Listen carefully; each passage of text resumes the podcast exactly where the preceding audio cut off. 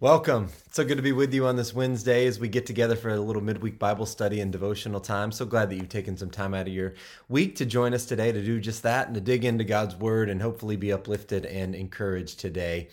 You know, I heard a story about a woman who volunteered with a school district in a large city where she lived and specifically, she was helping tutor children who were forced to miss school due to illness. And so one day she was given a name, as is often what happened. She would be given a name of somebody she needed to help, of a young child she needed to help. And this in particular, this time in particular, she was given a name and a hospital room uh, that she needed to go to to visit this child. And the written instruction that she was given from the teacher was okay, we're studying nouns and adverbs in his class right now, and I'd be grateful if you could help him understand them so he doesn't too, fall too far behind. That was the instructions that she was given. Well, when the woman arrived at the hospital room, um, she was kind of surprised to see the child and the condition that he was in because he was very badly burned and he was lying there in the bed uh, in what seemed to be great pain and, and just kind of overwhelmed by all of this and, and the little child and what he was going through, the young child, the young boy and what he was going through.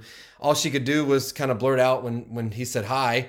And she just said, I've been sent by your school to help you with nouns and adverbs. That's like the only thing she could get out at first. And uh, eventually they, they you know began to talk and she began to sit down and, and to try and teach him and she ended up working with him for quite some time. But after she left uh, and even uh, while she was working with him she just couldn't shake this feeling of almost foolishness as she was thinking to herself you know what, what good are english lessons and grammar lessons to a boy in his condition and going what through, going through what he was going through? However unbeknownst to her at that moment, her visit had a tremendous impact on that young boy. Before seeing the tutor, before seeing this woman come in, the boy had been slowly deteriorating. But after her visit, he seemed to almost find this newfound will to live, working with therapists and eating meals and responding to treatments. And later, the boy explained, I had just about given up, assuming that I was going to die. But when this teacher came, I realized that I was going to be all right. He said, after all, they wouldn't send someone to work on nouns and adverbs with a dying boy, would they?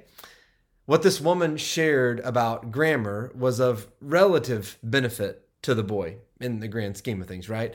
But the hope that she brought to his life made all the difference. It ended up saving his life because hope truly is a powerful thing, isn't it? Even when nothing else seems to matter, just a little glimmer of hope can give us strength at times when nothing else can. They say that as the famous atheist Jean Paul Sartre uh, drew close to his death, he fought against despair, insisting that he would die in hope.